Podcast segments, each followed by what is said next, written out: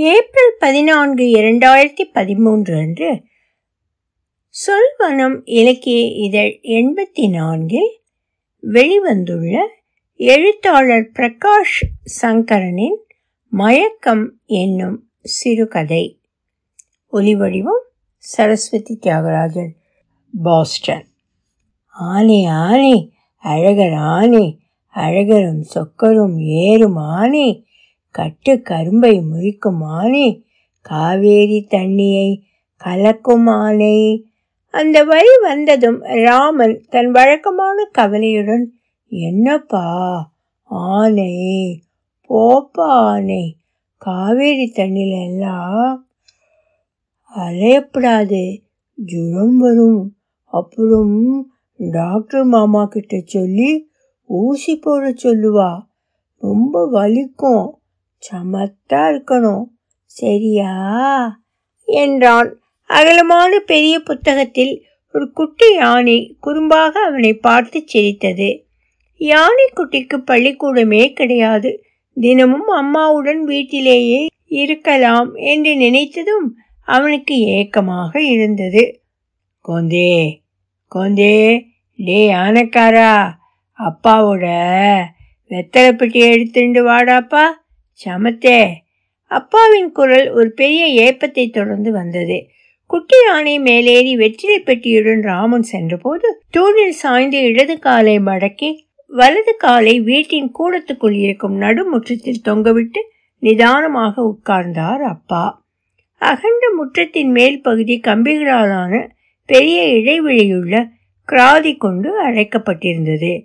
மழையும் காற்றும் வெயிலும் நடு வீட்டில் கொட்டும் முற்றம் வானோக்கி திறந்த சாளரம் போல இருந்தது. வெயிலின் சூட்டை குறைப்பதற்காக தென்னை ஓலையால் செய்யப்பட்ட பெரிய தட்டிகள் கிராதியின் மேல் போடப்பட்டிருந்தது. சூடான சாப்பாடு வியர்வையை கிளப்பியிருந்தது. அப்பாவின் அடிக்கழுத்திலிருந்தும் மார்பின் ரோமங்களுக்குள் இருந்தும் வியர்வை பெருகி கோடுகளாக பெருத்த வயிற்றில் மெதுவாக இறங்கி அங்கிருந்த முத்து துளிகளோடு சேர்ந்து கீழே இறங்கியது. நடுப்பகலில் ஓய்ந்து போன அமைதி. இளம் பச்சை நிறத்தில் இருந்த சோழவந்தான் வெற்றிலையின் காம்பையும் நுனியையும் கிள்ளி வெற்றிலையை நீள வாக்கில் குப்புறம் அடித்து நடு நரம்பை உரித்து ரோஜா சென்ட் போட்ட சுண்ணாம்பை வெற்றிலையின் பரப்பில் அங்கும் இங்கும் தீட்டினார். வெள்ளரி விதையும் வாசனையும் சேர்த்த சாமுண்டி பாக்கை கொஞ்சம் போட்டு முந்திரி தூளும் இனிப்பும் கலந்து நெய்யில் வறுத்த சீவிலையும் ஒரு வில்லல் போட்டுக்கொண்டார். வெற்றிலையை பொட்டலமாக மடித்து கடைவாயில் அதக்கினார். ராமனுக்கும் உள்ளங்கையில் கொஞ்சம் நெய் சீவல் தந்தார். வாயில் போட்டான் இனிப்பாக இருந்தது. மென்று கொண்டே முற்றத்தின் வலது மூலைக்கு அப்பால் கூடத்திலிருந்து திறந்த வாசலுடன் கூடிய சமையல் அறைக்கு போனான். அடுப்பு இருக்கும் இடத்திற்கு மேலே உயரத்தில் நூறாம்படி படிந்த ஜன்னலில் இருந்து கரிய கம்பிகளை தாண்டி வெயில் டார்ச் விளக்கு வெளிச்சம் போல நீண்டு வந்து சமையலறையின் வலது பக்கச் சுவரில் பாதியும் மீதி ஒடிந்து தரையிலுமாக விழுந்து கிடந்தது. அம்மா ஒரு காலை குத்த வைத்து உட்கார்ந்து தட்டில் சாதத்தை போட்டு பிசைந்து கொண்டிருந்தாள். பருப்பு சாதத்தில் நிறைய நெய் ஊற்றி பிசைந்து தட்டின் ஓரத்தில் கொஞ்சமாக வத்தல் குழம்பை ஊற்றி சுட்ட அப்பளாமும் வாழைக்காய் கறியும் பரிமாறி இருந்தாள். பார்த்தாலே தெரிந்தது அது அவனுக்காகத்தான். பின்னால் போய் கழுத்தை கட்டினான். வியர்த்த தலையிலிருந்து வழிந்த எண்ணெயுடன் கலந்து பிசு பிசுவென்று இருந்தது. தலையில் இருந்து புசு புசுவென முடி மூக்கில் வருடியது. கசகசன்னு இருக்கு. கட்டிண்டு கொல்லாத அம்மாவை. இடது கையால் அவன் கைகளை பிரித்துவிட்டு முன்னோக்கி அவனை இழுத்து உட்கார வைத்தாள். பருப்பு சாதத்தை ஒரு சிறிய கைப்பிடி எடுத்து வத்தல் குழம்பில் கொஞ்சம் தொட்டு அப்பளத்தை உடைத்து ஒரு துண்டுடன் அவன் முன் நீட்டினாள். வாயை அகலத்திலிருந்து வாங்கி கொண்டான். வாய்க்குள் எச்சில் ஊற சந்தோஷமாக மென்றான். அவன் வாய்க்குள் இருந்த சாதத்தை சாப்பிட்டு கொண்டிருக்கும் வேளையில் அம்மா அப்பளத்தில் இருந்த ஒரு துண்டு உடைத்து தன் வாயில் போட்டுக்கொண்டாள் அடுத்த முறை அப்பளத்தில் கை வைக்கும் போது கையை பிடித்தான். வாயில் சோற்றுடன் என் அப்பளத்தை பூரா தின்னுட்ட என்று பொய் அழுகையுடன் ஓலமிட்டான் வேண்டாண்டி கொந்தே என் தங்கமோனோ? அம்மா உன் அப்பளத்தை சாப்பிட மாட்டேன். அழாம சாப்பிடு. என்றாள். என் குட்டி ஆனைக்கு என்று புத்தகத்தை விரித்து அம்மாவிடம் காட்டினான். சிரித்து கொண்டே ஒரு கவளத்தை யானை குட்டிக்கு காட்டிவிட்டு அவன் வாயில் அடைத்தாள். கூடத்திலிருந்து அப்பாவின் குரல் டே கோந்தே யானைக்காரா ஒரு சும்புல அப்பாவுக்கு மண்பான ஜலம் கொண்டு வாடா. வினோதமான சத்தத்துடன் கேட்டது. வாய் நிறைய வெற்றிலே இருக்கும். மோவாயை வானத்தை நோக்கி தூக்கி கொண்டு கூப்பிடுகிறார் என்று புரிந்தது. அம்மா விறுவிறுவென சாதத்தட்டுடன் எழுந்து கூடத்திற்கு சென்றாள். யானை குட்டியையும் அழைத்து கொண்டு பின்னாலேயே ஓடினான் ஆனைக்காரனெல்லாம் உங்க ஆகத்தோட போகட்டும். சும்மா என் பிள்ளைய ஆட்டுக்காரன் ஆனைக்காரன்னு கூப்பிட்டு என் வாயை பிடுங்காதீங்கோ. குரலில் கொஞ்சம் கோபம் தெரிந்தது. அப்பா நிதானமாக சிரித்து கொண்டே அதென்ன எங்க ஆகும்? எல்லாம் தாயாதி வாசனை. அதான் ரத்தத்திலேயே வர்றது. சதா ஆனையை கட்டிண்டு அழறானே. மேலும் சிரித்து கொண்டே ஏ கோந்தே ஆனை டிரைவர் நீ பெரியவனானதும் நன்னா சேப்பா ஒரு ஆணை வாங்கி தரேன்டா அப்பா உனக்கு. சரியா? என்றார் புத்தகத்தை விரித்து காட்டி இதே மாதிரி குட்டி வேணும் என்றான் சந்தோஷமாக. எரிச்சலுடன் அம்மா புத்தகத்தை பிடுங்கி தரையில் விட்டெறிந்தாள். புத்தகத்தை எடுக்க கத்திக்கொண்டே ஓடினான். அம்மா நாலே எட்டில் அவனை விரட்டி பிடித்து கையை இழுத்து தன்னுடன் சேர்த்து கொண்டு தலையில் மெல்ல குட்டினாள். அப்பாவிடம் ஏ பிராமணா உங்க வாயை தர்பையை போட்டு பொசுக்க. என் குழந்தைய கெழுத்து குட்டிச்சுவராக்காதே ஆச்சாளுக்கு பீச்சாளாம் மதினிக்கு உடம்பிறந்தாளாம். என் பிள்ளைக்கு என்ன தாயாதி வாசனை வேண்டியிருக்கு? அதெல்லாம் உங்கள் தலைமுறையோடு சரி. வேணும்னா சேப்பாக ஒரு ஆணை வாங்கிட்டு நீங்கள் போங்க ஆனைக்காரனா. கீழ்த்தாடையை வலது தோளால் விரைவாக இடித்து வாயை கோணி காட்டினாள். அப்பா சிரித்து கொண்டே சமத்து குஞ்சு வாசலை வெயில் வீணா போகிறதேடா கோந்தே. போய் தலையில் வாங்கிக்கலையா? என்றார் அவனை பார்த்து வாயிலிருந்து சாதம் கூழாக வழிய சாப்பிட்டுட்டு விளையாட போகணும் என்றான். அம்மா அவன் காதை திருகினாள். வெயில்ல வாசப்பக்கம் போனே. உங்க அப்பா மாதிரி கண்ணங்கரையில் ஆயிடுவ. சமத் அம்மா பக்கத்துல தாச்சிண்டு தூங்கணும் என்றாள். சரிடி அம்மா பரதேவதே உன் கை குழந்தைக்கு சாத்தை ஊட்டி தூங்க பண்ணு. சாயங்காலமா வெயில் தாழ ஆரமைக்க போகணுமே அப்பா கொஞ்சம் கூட கோவப்படாமல் வழக்கமான நக்கலுடன் சொல்லியபடியே அங்கவஸ்திரத்தால் மார்பையும் வயிறையும் ஒற்றிக்கொண்டார். பின்னர் அதை சுருட்டி தலைக்கு கீழே வைத்துக்கொண்டு சப்பாடா அம்மா பரமேஸ்வரி என்றவாறே படுத்துக்கொண்டார் அப்பாவிடம் பலமுறை திரும்ப திரும்ப சொல்ல சொல்லி கேட்டதுதான் சுந்தாச்சி சித்தப்பா யானையின் பின்னால் ஓடிப்போன கதை. எத்தனை முறை கேட்டாலும் ராமனுக்கு சலிக்காது.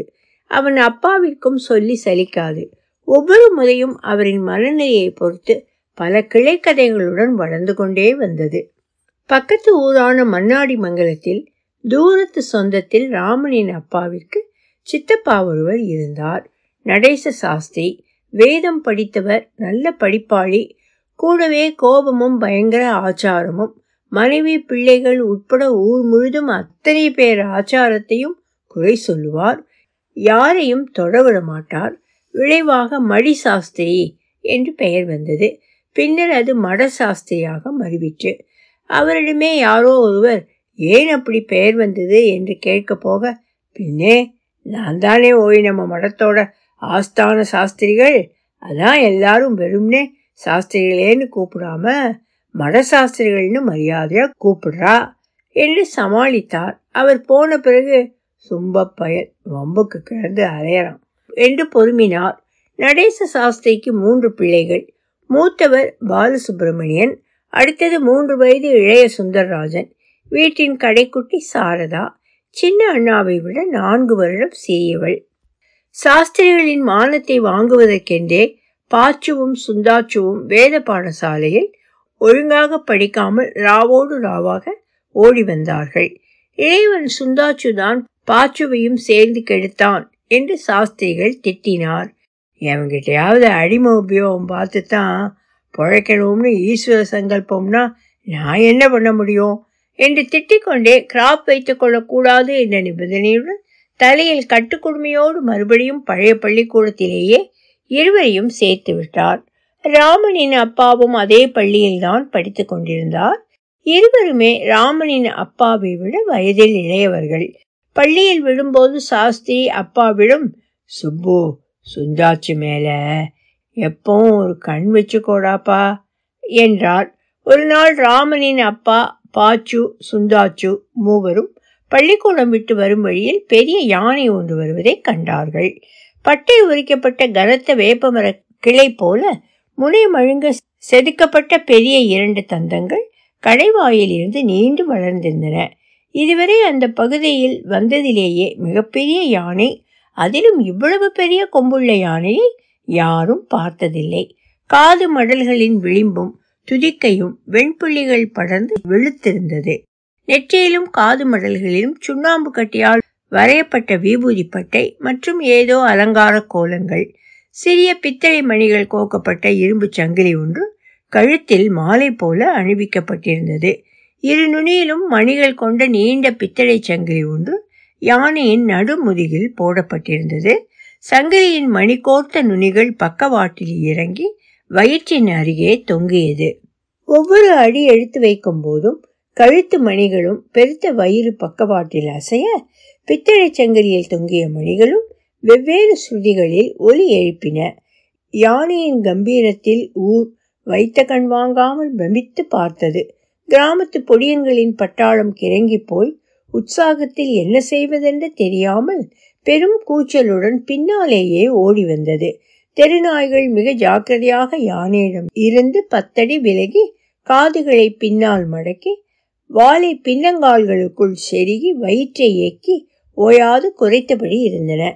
யானை யாரையும் பொருட்படுத்தாமல் பெரிய வீட்டு பெண் போல நிதானமாக கம்பீரமாக நடந்து சென்றது. நீண்ட துதிக்கையின் நுனியை சுருட்டியும் நீட்டியும் காற்றில் அலைந்து கொண்டே இருந்தது. கண்கள் தரையை பார்ப்பது போல தாழ்ந்திருந்தது. ஆனால் உண்மையில் எதை பார்க்கிறது என்றே கணிக்க முடியவில்லை. ஒருவன் அதன் மத்தகத்தில் தன் தொடைமேல் குறுக்காக அங்குசத்தை வைத்து பிடித்துக்கொண்டு பெருமையாக அமர்ந்திருக்க இன்னொருவன் ஒரு கையால் தந்தத்தை பிடித்துக்கொண்டு மற்றொரு கையில் நீண்ட பிரம்புடன் யானையோடு நடந்து வந்தான். வீடுகள் தோறும் முரத்தில் வைத்து கொடுக்கப்படும் அரிசியையும் வெள்ளத்தையும் உறிஞ்சி வாயில் போட்டுக்கொண்டு சில்லறைகளை பாகனிடம் தந்தது. வாளியில் வைக்கப்படும் தண்ணீரை பீச்சி அடித்தும் தலையில் துதிக்கையை ஒற்றி எடுத்து ஆசீர்வதித்தும் அக்ரஹாரத்தையும் பெரிய தெருக்களையும் கடந்தது. அவர்கள் ஊரை கடக்கும்போது ராமனின் அப்பா டேய் ரொம்ப நாள் ஆனை பின்னாடி சுத்தாம ஆத்துக்கு போங்கோ. பெரியப்பா கோச்சுப்பார் என்று சொல்லிவிட்டு வீட்டிற்கு போய்விட்டார். கிராமத்து தெருநாய்கள் குறைத்தபடியே பின்னால் சென்று ஊர் எல்லையை தாண்டி வழி அனுப்பிவிட்டு நிம்மதியாக வர யானை மண்ணாடி மங்கலத்துக்குள் நுழைந்தது. யானை அகரகாரத்தை கடக்கும் போதே பாச்சு தம்பியை வீட்டிற்கு வரச் சொல்லி கையை பிடித்து பலவந்தமாக இழுக்க அண்ணாவின் கையை கடித்து புத்தகப்பையை தெருவில் தூர வீசி எறிந்துவிட்டு யானை பின்னால் ஓடினார் சுந்தாச்சு. பாகன்கள் குழுமையுடன் இருந்த பிராமண பையனை வினோதமாக பார்த்தார்கள். வீட்டிற்கு போகச் சொல்லி விரட்டினார்கள். விடாமல் யானையோடு ஊர் முழுதையும் சுற்றி அடித்துவிட்டு அடுத்த கிராமத்திற்கும் தொடர்ந்து சென்றார். பின்னர் பொழுது சாய்ந்து யானையை வைகையில் குளிப்பாட்டும் போதும் கூடவே இருந்தார். யானை பாகன்களிடம் கெஞ்சி அந்த கல்லை வாங்கி யானைக்கு தேய்த்து விட்டார். யானைக்கு தென்னை மட்டை வெட்டி போடுவதற்கு தோப்பிற்கு கூட்டி போனார். பாகங்களுக்கு சாப்பாட்டு கடைக்கு வழிகாட்ட துணைக்கு சென்றார். இருட்டியதும் பாகங்கள் பலவந்தமாக துரத்து வீட்டிற்கு சோகமாக முகத்தை தொங்க போட்டுக்கொண்டு வந்தார். சாஸ்திரிகள் அங்கவஸ்திரத்தால் மார்பை போட்டி கொண்டு நெற்றியில் வீபூதி பட்டையுடன் வீட்டு திண்ணையில் உட்கார்ந்திருந்தார். பக்கத்தில் பாச்சுவும் நெற்றி கை கால்களில் வரி வரியாக விபூதி பழிச்சிட ஏதோ புத்தகத்தை விரித்து வைத்துக்கொண்டு உட்கார்ந்திருந்தார். சுந்தாச்சு வீட்டின் முன் தயங்கி நின்றார். அரிக்கேன் விளக்கு வெளிச்சத்தில் சாஸ்திரிகள் முகம் சிவப்பாக தெரிந்தது. சாஸ்திரிகள் கையில் இருந்த வளைந்த பனையோலை விசிறியின் நிழல் யானையின் காது போல தெரிந்தது. சுந்தாச்சு எதையோ நினைத்து கொண்டார். முகத்தில் மெல்ல சீப்பு படர்ந்தது. வெறிகொண்ட சாஸ்திரிகள் என் மானத்தை வாங்கறதுக்குனே வந்து வாச்சிருக்கியா? நான் ஊருக்கே உபதேசம் பண்றேன். ஆனா என் பிள்ளைக்கு ஒரு நல்ல பழக்கம் கிடையாது. வெக்க கேடு. எல்லாம் என் பிராப்தம். சாயங்கால வேளை ஆத்துக்கு வந்து கை கால் அலமிண்டு சந்தியாவந்தனம் பண்ணி சுவாமி நமஸ்காரம் பண்ணிட்டோ புஸ்தகத்தை எடுத்து வச்சு ரெண்டு வார்த்தை வாசிக்காம சூத்திர பசங்களோட சேர்ந்துட்டு யானை பின்னால தெரு தெருவா அலையறியடா அசத்து. உனக்கு கடன் வாங்கி பூணூல் போட்ட காசுக்கு ரெண்டு பசுமாட்டை வாங்கியிருந்தாலாவது ஒரு புண்ணியம் உண்டு. கத்திக்கொண்டே திண்ணையிலும் தெருவிலுமாக துரத்தி துரத்தி விசிறி காம்பால் சுந்தாச்சுவை அடித்து துவைத்தார். பிள்ளையின் அலறல் கேட்டு சாஸ்திரிகளின் மனைவி கமலம் அடுக்கலையிலிருந்து நடுமுற்றத்தை சுற்றி கொண்டு அவ்வளவு பெரிய கூடத்தையும் இரண்டு ரேழிக்களையும் தாண்டி ஓடி வருவதற்குள் சுந்தாச்சுவின் உடலெங்கும் விசிறிக்காம்பின் தடம் வரி வரியாக பதிந்து சிவந்து தடித்திருந்தது. சிறியவள் சாரதாவும் கையில் மரப்பாச்சி பொம்மையுடன் ஓடி வந்தாள். அப்பாவை பார்த்து பயந்து போய் அம்மாவின் பின்னால் ஒண்டிக் கொண்டாள். திண்ணையில அழுது துடித்து கொண்டு கிடந்த மகனை வாரி எழுக்க போன மனைவியை பெரும் குரலில் ஒரே அரட்டலில் அரண்டு நடுங்கச் செய்தார். பிள்ளைய கெடுத்து குட்டிச்சவராக்கி இருக்கா அசமஞ்சம். என்னை கேட்காம இவன் ஆத்துக்குள்ள காலடி எடுத்து வைக்கப்படாது. இன்னைக்கு ராத்திரி அவனுக்கு சாதம் போடப்படாது. எவன் கூட போய் தெருப்பெருக்க போனானோ அவன் கூடவே போகட்டும் நீ போடி உள்ள. என்று மனைவியை கோபமாக விரட்டினார்.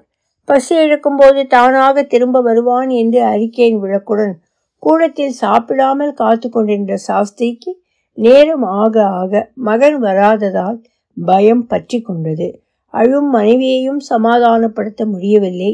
பெரியவன் பாச்சுவை விட்டு தேடச் சொன்னார் தானும் அறிக்கையனுடன் இறங்கி தேடினார் பாச்சு வியர்க்க விறுவிறுக்க சைக்கிளை மிதித்து கொண்டு வந்து ராமனின் தாத்தாவிடம் விஷயத்தை சொன்னார். ராமனின் தாத்தாவும் அப்பாவும் பாச்சு சித்தப்பாவும் கோயில் ஆற்றங்கரை குளக்கரை மண்டபம் தோப்பு என ஆளுக்கொரு பக்கமாக தேடினார்கள். எங்கும் சுந்தாச்சுவை காணவில்லை. மறுநாள் விடிந்தது. ஒரு தகவலும் இல்லை. பக்கத்து வீட்டு பெண்கள் தைரியம் சொல்ல சாஸ்திரிகளின் மனைவியை அழுது வீங்கிய முகத்துடன் பேசாமல் அமர்ந்திருந்தார் அன்று மாலை வரை பல இடங்களிலும் தேடினார்கள் பலனில்லை. சாஸ்திரிகள் தளர்ந்து விட்டார். மனைவியை பார்க்கவே அஞ்சினார். தெருக்காரர்கள் ஆளாளுக்கு அவருக்கு புத்திமதி சொன்னார்கள். பெண்கள் இப்படி பண்ணிட்டாரே என்றார்கள். அன்று இரவு சாஸ்திரிகளின் மனைவி பேய் பிடித்தது போல கத்தினார். என் பிள்ளைய தொலைச்சிட்டியே மகா பாவி என்று முட்டிக்கொண்டு அழுதார் மெல்ல மெல்ல அவர் பேசுவதே குறைந்தது. வீடே இறுக்கமானது. சில நாட்கள் பொறுத்தார்கள். அக்கம் பக்கங்களில் சின்ன பையன் யாரும் அனாதையாக திரியும் தகவல் எதுவும் இல்லை. கிணற்றிலோ குளத்திலோ சிறுவன் பிணம் எதுவும் கிடைக்கவில்லை. யானையுடன் ஓடி போயிருக்கலாம் எப்படியும் கண்டுபிடித்து விடலாம் என்று அக்ரஹாரத்தில் உள்ளவர்கள் சமாதானப்படுத்தினார்கள். வெளியூர்களில் உள்ள சொந்தக்காரர்களிடம் எல்லாம் சொல்லி வைத்தார்கள். ஏதாவது நல்ல செய்தி வரும் என துக்கத்தை அடக்கிக் கொண்டு காத்திருந்தார்கள். நாலைந்து வருடங்கள் ஓடின. சாஸ்திரிகள் புத்திர சோகத்திலும் குற்ற உணர்ச்சியிலும் ஆளே சுத்தமாக ஒழுங்கி போனார். பெரும்பாலும் அமைதியாக இருந்தார். ஜுரம் வந்து நலிந்த உடலுடன் சில நாட்கள் இரண்டாம் ரேழியில் கிடந்தார். அதிகம் தாமதிக்காமல் சீக்கிரமே ஒரு நாள் செத்து போனாள் பாச்சுவையும் சாரதாவையும் அவர்கள் அம்மா கமலம்தான் அரும்பாடு விட்டு வளர்த்தார் அதிலேயே முழுமூச்சாக இருந்தார். சுந்தாச்சு ஓடிப்போனதை வீடே மறந்துவிட்டது போல காணப்பட்டது.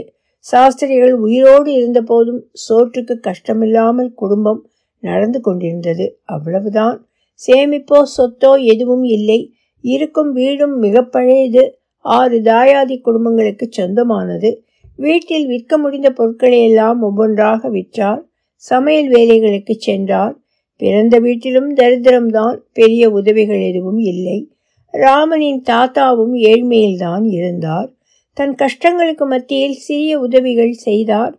ஓரிரு வருடங்களில் பாச்சு சித்தப்பா படிப்பை நிறுத்திவிட்டு புரோகிதத்துக்கு உதவியாளராக சென்றார். ராமனின் அப்பாவும் பியூசி தோற்று படிப்பை கைவிட்டு தாத்தாவிடம் பிழைப்புக்கு தேவையான வேத மந்திரங்களை மட்டும் கற்றுக்கொண்டு ஒரு சிறிய கோயிலில் பூஜையும் புரோகிதமுமாக வாழ்க்கையை ஓட்டினார். ஓரளவு வருமானம் வந்தது. சமயங்களில் அப்பாவும் பாச்சு சித்தப்பாவும் சேர்ந்து பல இடங்களுக்கு புரோகிதத்திற்கு போனார்கள். யானையை யானைக்காரர்களை வீட்டை விட்டு ஓடிப்போவதை திரும்ப திரும்ப பேசி கிண்டல் எடுத்து எதையோ மறக்க முயன்று கொண்டிருந்தார்கள். சுந்தாச்சு சித்தப்பா யானையுடன் ஓடிப்போய் இருபது வருடங்கள் ஆகிவிட்டிருந்தது. அப்பாவிற்கு கல்யாணம் முடிந்து ராமன் பிறந்து விட்டான் பாச்சு சித்தப்பா கல்யாணம் செய்து கொள்ளவில்லை. காரணம் சாரதா அத்தைக்கு இன்னும் கல்யாணம் அமையவில்லை. அப்பா இல்லாத குடும்பம் பையன் ஓடிப்போன சரித்திரம் திருமாங்கல்யம் கூட தங்கத்தில் செய்து தர முடியாத வீட்டின் தரித்திரம் என பல காரணங்கள் சாரதா அத்தைக்கு வயது இருபத்தி எட்டு ஆனது. இத்தனை வயதில் கல்யாணமாகாத ஒரு பெண்ணும் அவர்கள் சொந்தத்திலோ ஊரிலோ இல்லை.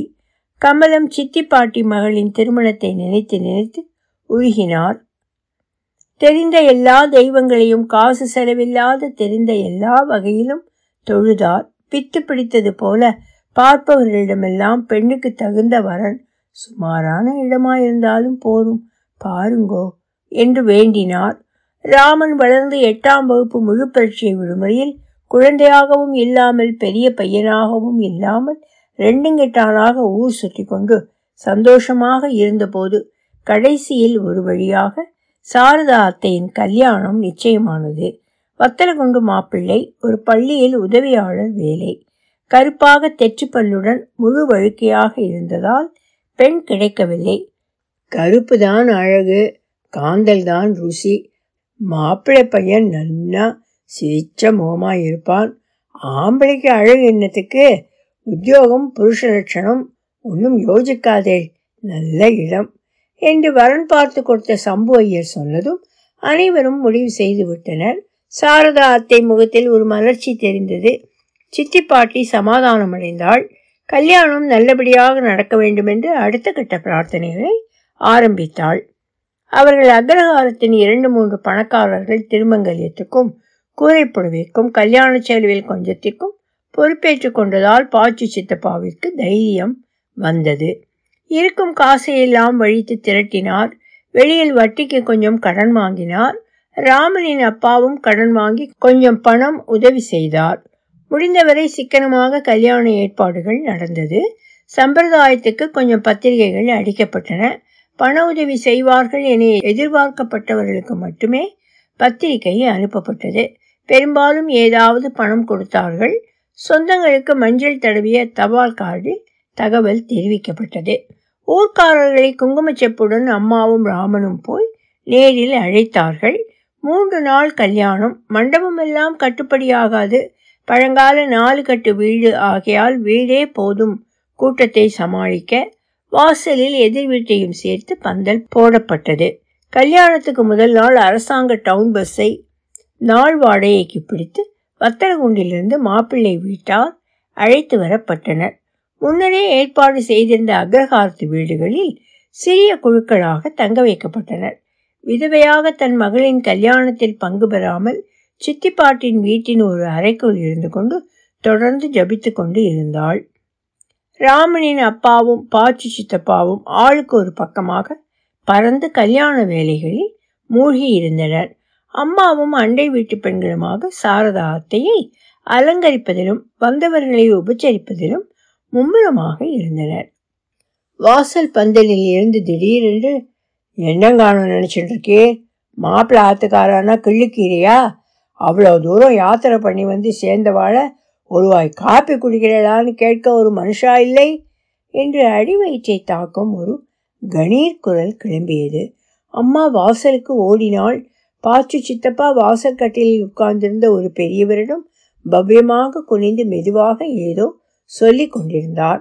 பேச்சில் பையனின் தாய் மாமா என்று தெரிந்தது. அம்மா திரும்பி கொல்லப்புற கொல்லைப்புறத்துக்கு ஓடினாள். அங்கே பெரிய கோட்டை அழிப்பில் சமையல் ஏற்பாடுகள் நடந்து கொண்டிருந்தன.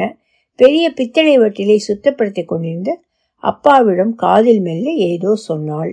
அப்பா அவசரம் அவசரமாக அலுமினிய கெட்டிலில் காப்பியை எடுத்துக்கொண்டு நாலஞ்சு டம்ளர்களையும் பொறுக்கிக் கொண்டு வாசலுக்கு போனார். முழங்காலுக்கு மேலே மடித்து ஏற்றி கட்டியிருந்த வேட்டியை கீழே இறக்கிவிட்டு நமஸ்காரம் மாமா நான் பொண்ணுக்கு ஒன்று விட்ட காப்பி சாப்பிடுங்கோ. அரைமுறையாக நரைத்த தலைமுடியை உச்சிக்குடுமையாக வைத்து மயில்கண் வேஷ்டியை பஞ்சகச்சமாக கட்டி ஜோடியாக அதே போல இருந்த ஆறு முழம் மயில்கண் அங்கவஸ்திரத்தை மேலே போர்த்தியிருந்த கிழவர் அப்பாவை மேலும் கீழுமாக ஒரு பார்வை பார்த்தார். சிவப்பு நிறத்தின் நடுவில் தேன் மூழ்கி உறைந்தது போன்ற வரிகள் இருந்த அகலமான ஃப்ரேம் போட்ட தடித்த மூக்கு கண்ணாடிக்கு பின்னால் கருவிழிகள் பெரிய திராட்சை போல உருண்டு மின்னின. மூக்குப்பொடி போட்டு நாசித்துவாரங்கள் அகன்று புடைத்திருந்தன மூக்கின் நுனியில் கரிய திரவமாக ஒரு சொட்டு எப்போதும் ஊசலாடி கொண்டிருந்தது.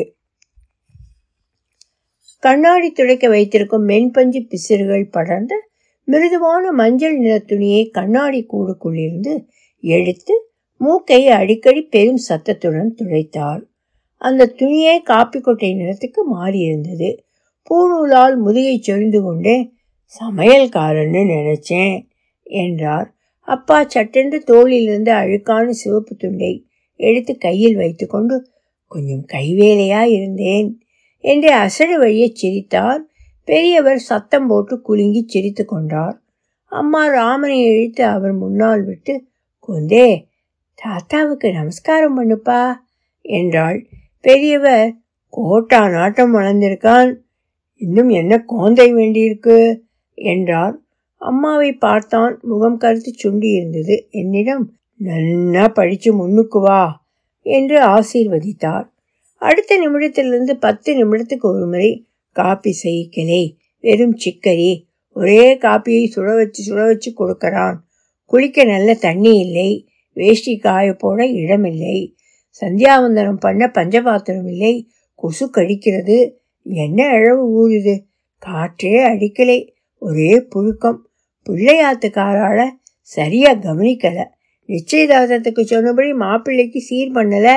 மாப்பிள்ளையோட தாய்மாமான்னு கொஞ்சம் கூட மரியாதை இல்லை என்று அசராமல் அடுத்தடுத்து ஏதாவது குண்டை வீசிக்கொண்டே இருந்தார் கல்யாண வீட்டை மிரள வைப்பதற்கென்றே தோதாக ஒரு வெண்கல குரல். வாசலில் கத்தினால் கடைசி கொல்லை கிணற்றடி வரை காது கிழியும்படி துல்லியமாக கேட்கும்.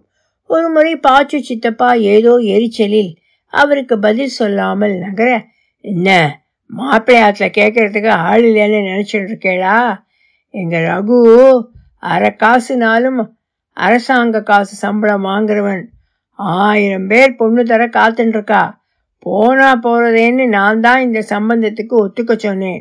நான் சொன்னா இப்பவே கல்யாணத்தை நிறுத்திட்டு கிளம்பிடுவா. ஜாக்கிரதை. என்று ஒரு அஸ்திரத்தை ஏவினார். மாப்பிள்ளை வீட்டார் உட்பட மொத்த கல்யாண வீடும் அவர் குரலுக்கு கீழே இருந்தது. ஒற்றை ஆளாக எல்லோரையும் பதறடி துவம்சம் செய்து கொண்டிருந்தார். குலை நடுங்கி போய் பாச்சு சித்தப்பா அவர் காலில் விழுந்து மன்னிப்பு கேட்டார். அதிலிருந்து பாச்சி சித்தப்பாவும் அப்பாவும் அம்மாவும் ஒருவர் மாற்றி ஒருவர் ஓடி அவர் முன்னால் விழுந்து கவனித்துக் கொண்டார்கள்.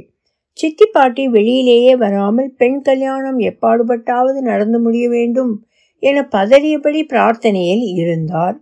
ஒரு வழியாக மாப்பிள்ளை அழைப்பும் நிச்சயதார்த்தமும் முடிந்தது. இரவு உணவில் அரிசி அப்பளம் இடம்பெறவில்லை. என்னும் கடைசி குற்றச்சாட்டுடன் பெண் வீட்டாரை ஒருமுறை முறைத்துவிட்டு பெரியவர் படுக்கச் சென்றார். ராமன் நன்றாக சாப்பிட்டான். சித்தி பாட்டி அம்மா அப்பா சித்தப்பா சாப்பிட்டார்களா என்று தெரியாது. கூடத்தில் வட்டமாக அமர்ந்து மறுநாள் முகூர்த்தம் முடிந்ததும் கல்யாணத்திற்கு வந்தவர்களுக்கு கொடுக்க வேண்டிய தாம்பூல பையில் வெற்றிலை பாக்கு பழம் ஒற்றை ரூபாய் நாணயம் எல்லாம் போடும் வேளையில் அம்மா அப்பா இன்னும் சில சொந்தக்காரர்கள் இருந்தனர். ராமன் அம்மா மடியில் படுத்துக்கொண்டே அவர்கள் பேச்சை கேட்டுக்கொண்டிருந்தான் பெரும்பாலும் பேச்சு பெரியவரை பற்றித்தான் இருந்தது. ஆளுக்கு ஒரு முறை தங்களுக்கு கிழவர் கொடுத்த குடைச்சலை பற்றி சொன்னார்கள். வட்டம் ஒருமுறை முடிந்ததும் அடுத்த குடைச்சல் கதையுடன் மறுபடியும் தொடர்ந்தது. பல சமயம் கிண்டலாகவே கடந்து போனது. அவனை கோட்டான் என்று சொல்லிவிட்டதால் அவனும் ஏதாவது சொல்ல வேண்டும் என்று ஆசையாக யோசித்தான். திடீரென்று பாச்சு சித்தப்பா அவசரம் அவசரமாக சுப்பண்ணா என அழைத்து கொண்டே ஓடி வந்தார். முகத்தில் சந்தோஷமும் அழுகையும் பதட்டமும் உடலெங்கும் நடுக்கமுமாக அப்பாவின் காதில் ஏதோ கிசுகிசுத்தார். தன் அப்பாவிடமும் அதே உணர்ச்சிகள் ஒவ்வொன்றாக ஏற்படுவதை ராமன் கவனித்தான். அப்பா விருட்டென்று தாம்பூல பைகளை கீழே வைத்துவிட்டு எழுந்து சித்தப்பாவுடன் வாசலுக்கு ஓடினார். எல்லோரும் என்னவென்று தெரியாமல் குழப்பமும் பயமுமாக ஆளாளுக்கு எதையெதையோ சொன்னார்கள். வாசலில் இருந்து எந்த சத்தமும் இல்லை. எனவே பெரியவரின் பிரச்சனையாக இருக்காது. சிறிது நேரம் தாண்டியும் அப்பா வராததால் பொறுக்க முடியாமல் அம்மாவும் எழுந்து போய் மிகச் சரியாக மின்சாரம் நின்று விளக்குகள் அணைந்து வீடு இருளில் மூழ்கியது. பழகிய வீழாதலால் அம்மா பெரிய தடுமாற்றம் இல்லாமல் வாசலை நோக்கி நடந்தாள். ராமனும் புடவையை பிடித்துக்கொண்டு பின்னாலேயே போனான். வாசல் பந்தலில் இரண்டு பெட்ரோமாக்ஸ் லைட்டுகள் ஆக்ரோஷமான நாகப்பாம்பு போல பெருமூச்சுடன் சீரியபடி மஞ்சள் ஒளியை கொட்டி கொண்டிருந்தன. ஒரு ஒல்லியான மனிதர் நின்று கொண்டிருப்பது தெரிந்தது. சித்தப்பா அப்பா தோளில் முகம் புதைத்திருந்தார். அவர் தோள்பட்டையும் முதுகும் குலுங்கியது. உற்று கவனித்த போது அந்த மனிதர் கண்களில் நீர் கசிந்து கன்னங்களில் ஓடிக்கொண்டிருந்தது தெரிந்தது. அப்பாவின் ஒரு கை அந்த மனிதரின் கைகளை பற்றி இருந்தது. அம்மா புரியாமல் ஒரு கணம் திண்ணையிலேயே நின்றாள். ராமன் அம்மாவின் பிடியை விட்டு ஓடி பந்தலுக்கு வந்தான். அவர் இந்த பக்கத்து ஆள் போலவே இல்லை. சிவப்பானவராக இருக்க வேண்டும். ஆனால் வெயிலில் கருத்த சரீரம். எண்ணெய் பளபளக்கும் தலைமுடியை மொத்தமாக ஏற்றி சீவி இருந்தார் அடர்ந்த மீசை கீழிறங்கி தாடியுடன் இணைந்திருந்தது. கீழ் உதடு மீசைக்கு வெளியே கருத்து காணப்பட்டது. கழுத்தில் மார்புக்கு கீழே தளர்வாக மாலை போல காவி துண்டு போட்டிருந்தார். மேல் பட்டன்கள் போடாமல் திறந்து விடப்பட்டிருந்த வெள்ளை சட்டைக்கு உள்ளே கழுத்தை ஒட்டி நெருக்கமாக ஏதோ சாமி டாலர் கோக்கப்பட்ட கருப்பு கயிறும் ஓரத்தில் ஒரு தங்க செயினும் போட்டிருப்பது தெரிந்தது. அப்பா சித்தப்பா கைகள் போல் இல்லாமல் இறுக்கமாக நரம்புகள் புடைத்து உள்ளங்கை நோக்கி ஓடியது. மிட்டாய் ரோஸ் நிறத்தில் ஆங்காங்கே கிளிப்பச்சை நிற பூக்கள் போட்டு கைலி அணிந்திருந்தார். பந்தலில் வாசலுக்கு அருகே நிறுத்தி வைக்கப்பட்டிருந்த இன்னொரு பெட்ரோமாக்ஸ் விளக்கு மந்தமாக என்று முனகியபடி மங்கிய வெளிச்சத்தை வெளிவிட்டது. சற்று தள்ளி தெரு ஓரத்தில் இருள் பழுப்பு மஞ்சளாக அசைவது போல தெரிந்தது. கண்கள் பழகியதும் ராமன் பரவசமானான். அது பெரிய யானை. சில நொடிகளில் ஒரு புதிய மிருக வாடையை அடிப்பதை கூட உணர முடிந்தது. சட்டென்று புரிந்துவிட திண்ணைக்கு ஓடி அம்மாவிடம் சுந்தாச்சி சித்தப்பா வந்துட்டா? என்றான். அம்மா பிரமிப்பும் திடுக்கிடதுமாக திண்ணையிலிருந்து இறங்கி பந்தலுக்கு வந்தாள். மூவரும் ஒரு கட்டிலில் அமர்ந்து கிசுகிசுப்பாக பேசிக் கொண்டிருந்தார்கள். அவர் பேசுவது பிராமண பேச்சே இல்லை. தமிழை மூக்கால் பேசுவது மாதிரிதான் இருந்தது. திக்கி திணறி தமிழ் பேசினார். அவர் பேச்சிலிருந்து அவனுக்கு ஓரளவு புரிந்தது. பன்னிரண்டு வயதில் யானையின் பின்னால் ஓடி போனவர் யானை பாகனோடு பாலக்காடு சென்று அவர்கள் வீட்டிலேயே வளர்ந்திருக்கிறார். இவரை வளர்த்தவர் ஏழு எட்டு வருடங்களுக்கு பிறகு மன்னாடி மங்கலத்துக்கு யானையுடன் ஒருமுறை வர நேர்ந்தபோது வீட்டின் நிலைமையை அறிந்து கொண்டு போய் சொல்லி இருக்கிறார் ஆனால் குற்ற உணர்வினாலும் யாரையும் எதிர்கொள்ள முடியாத மன சங்கடத்தாலும் சுந்தாச்சு ஊருக்கு வருவதை தவிர்த்திருக்கிறார். அதிலிருந்து அவ்வப்போது மதுரை பக்கம் வரும் பாகன்களின் மூலமாக இங்கே நடப்பவைகளை விசாரித்து வர சொல்லி அறிந்து கொண்டு இருந்திருக்கிறார். தங்கையின் கல்யாணம் நிச்சயமானது தெரிந்ததும் தன் சம்பாத்தியத்தை எல்லாம் சேர்த்து எடுத்துக்கொண்டு வந்துள்ளார். இத்தனையும் சிறு சிறு விசும்பல்களுடன் குரல் தழுத்தழுக்க சொல்லிக் கொண்டிருந்தார். அவ்வளவு நேரமும் அவர் கை விரல்கள் பாச்சு சித்தப்பாவின் விரல்களை கோத்து பிடித்திருந்தது. அப்பா அவர் தோல் மேல் கை போட்டு அணைத்தபடி பக்கத்தில் உட்கார்ந்திருந்தார். அப்பாவின் கண்களும் கலங்கி மூக்கு சிவந்திருந்தது. அம்மா என்ன சொல்வது என்று தெரியாமல் தயங்கியபடி அப்பாவின் தோளை தொட்டு பின்னால் நின்றான். தெரு பெரியவர்கள் மூன்று பேர் நின்று அதிசயமாக பார்த்து கொண்டு இடையிடையே அவரை கேள்விகள் கேட்டபடி இருந்தனர். ராமன் சுந்தாச்சு சித்தப்பாவின் அருகில் உட்கார்ந்து அவர் கையில் இருந்த செப்பு காப்பை நோண்டி கொண்டிருந்தான். அவர் அழுகையினூடே அவனை பார்த்து மெலிதாக சிரித்து அவன் தலைமுடியை நீவினார். அம்மா மெல்ல ராமனை இழுத்து அவளுடன் வைத்து இறுக்கி கொண்டாள். கூடத்தில் யாரோ இருட்டில் தடுமாறி பெரிய பித்தளை தாம்பாளத்தை தட்டிவிட அது கீழே உருண்டு அலையலையாக சத்தம் எழுப்பி ஓய்ந்தது. ஏழி அறையில் இருந்த சித்தி பாட்டி மெல்ல பதுங்கி வெளியில் எட்டி பார்த்து என்னடிமா அது சத்தம்? ஒன்றும் ஆயிடலையே. தாயே மகமாயே எல்லாம் நல்லபடியா நடக்கணுமா? என்றபடியே தடுமாறிக்கொண்டு வெளியில் வந்தாள். அதுவரை விசுமிக் கொண்டிருந்த பாச்சு சித்தப்பா அடக்க முடியாமல் அம்மா என்று பெருங்குரல் எடுத்து அழுதார். சித்தி பாட்டி ஒன்றும் புரியாதவளாக என்னடா பாச்சு ஒன்றும் தப்பிதமா ஆயிடலையே என்றபடி குரல் நடுங்க பதறினாள். அப்பா பாச்சு சித்தப்பாவை அமைதிப்படுத்த முயலும் போதே சட்டென்று சுந்தாச்சு சித்தப்பா மா இந்த தொண்டை கரகரக்க கதறியபடி எழுந்து ஓடி சென்று சித்தி பாட்டி காலில் விழுந்தார். அப்பா எழுந்து சித்தி பாட்டியை பிடித்து கொண்டு சித்தி நல்ல சமாச்சாரம்தான்.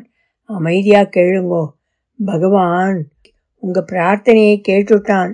நம்ம சுந்தாச்சு வந்திருக்கான் என்றார். ஒரு நிமிடம் திக்பிரமை பிடித்தவள் போல் இருந்துவிட்டு அடுத்த நொடி சுந்தாச்சு என்னப்பா? என்று பாட்டியும் குழறி அழ ஆரம்பித்தாள். எழுந்து ஒரு கணம் தயங்கி அப்படியே தன் அம்மாவை இறுக கட்டி கொண்டாள் சுந்தாச்சு. ராமனின் அம்மா ஒன்றும் செய்ய தோணாமல் பார்த்து கொண்டிருந்தாள். சுந்தாச்சு தன் கையில் வைத்திருந்த சிறிய பையை திறந்து இரண்டு மூன்று கட்டு பணமும் இரண்டு தங்க வளையல்களும் ஒரு தங்கச் சங்கிலியையும் எடுத்து சித்தி பாட்டியின் கையில் கொடுத்தார். சித்தி பாட்டி அவரை மீண்டும் கட்டிப்பிடித்து கொண்டு கிரீச்சிட்டு அழ ஆரம்பித்தாள். அப்பா யாரை சமாதானம் செய்வதென்று தெரியாமல் மாற்றி மாற்றி ஒவ்வொருவரையும் தட்டி சத்தம் போடாதே என்றார். அம்மா சித்தி பாட்டியின் தோளை மெதுவாக குலுக்கி அம்மா சந்தோஷமா இருங்கோ. அழாதே. மாப்பிள்ளையாத்துக்காரா முழிச்சுன்ற போறா என்றாள். அப்போதுதான் அனைவருக்கும் நினைவிற்கு வந்தது. பாச்சு சித்தப்பா அப்படியே சத்தத்தை மென்று முழுங்கினார். சித்தி பாட்டி சத்தத்தை கட்டுப்படுத்த முடியாமல் மகனை கட்டிக்கொண்டே கண்ணீரை கொட்டினாள். கூடத்திலிருந்து மேலும் சில உறவுக்காரர்கள் வாசலுக்கு வந்து விட்டிருந்தனர். அனைவருக்கும் நடப்பது என்ன என்று புரிய சில நிமிடங்கள் பிடித்தது. அடாடாடாடா. மனுஷால நிம்மதியாக தூங்க விடாமல் பிராண வாங்குறேனே. ஒரே அமக்கலமானா இருக்கு. கேட்கறதுக்கு ஆள் இல்லைன்னு நினைச்சுட்டு இருக்கேளா கொல்லைப்புறத்தில் இருந்த வெண்கல பானையில் இரும்பு கரண்டி விழுந்தது போல சத்தம் கிழித்து கொண்டு வந்தது. பாச்சு சித்தப்பா அடி தொண்டையில் கெஞ்சும் குரலில் படபடப்பாக அம்மா அம்மா சத்தம் போடாதம்மா. அந்த சம்பந்தியாத்து பிராமணன் முழிச்சுண்டு கொடுத்தும்மா சுந்தாச்சு யானைக்காரரோட போன விஷயம் நாம் சொல்லவே இல்லைம்மா. இப்போ தெரிஞ்சதுன்னா அந்த கிழம் என்ன பண்ணுமோ தெரியாதும்மா. கல்யாணத்தை நிறுத்தினாலும் நிறுத்திடுமா சொல்கிறத கேளு. தயவு பண்ணி அழாத. கண்ணை தொடச்சிக்கோ. இல்லைனா எல்லாமே கெட்டு போயிடுமா சாரதா பாவம்மா. அழறத நிப்பாட்டுமா தூங்குபவரை எழுப்புவது போல பிடித்து உலுக்கினார். அங்கவஸ்திரத்தை தலையில் உருமாலாக கட்டி பஞ்சக்கச்சத்தை அவிழ்த்து வேட்டியை இடுப்பில் டப்பா கட்டாக சுற்றி காலர் இல்லாத பழைய அரைக்கை சட்டை ஒன்றை அணிந்து கொண்டு தூக்கம் கலைந்த வெறியில் கண்ணாடியின் தடித்த லென்ஸ் வழியே மொழிகளை உருட்டி கொண்டு டார்ச் வெளிச்சத்தில் வந்து சேர்ந்தார் பெரியவர்.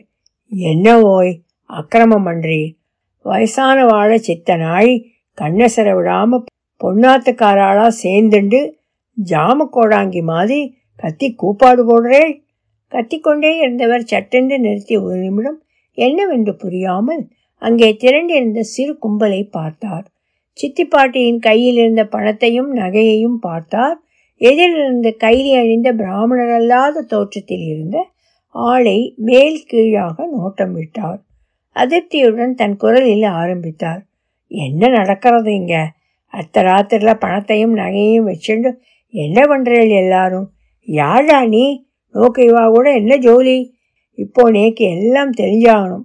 கேட்கறதுக்கு ஆள் இல்லைன்னு நினைச்சேடா.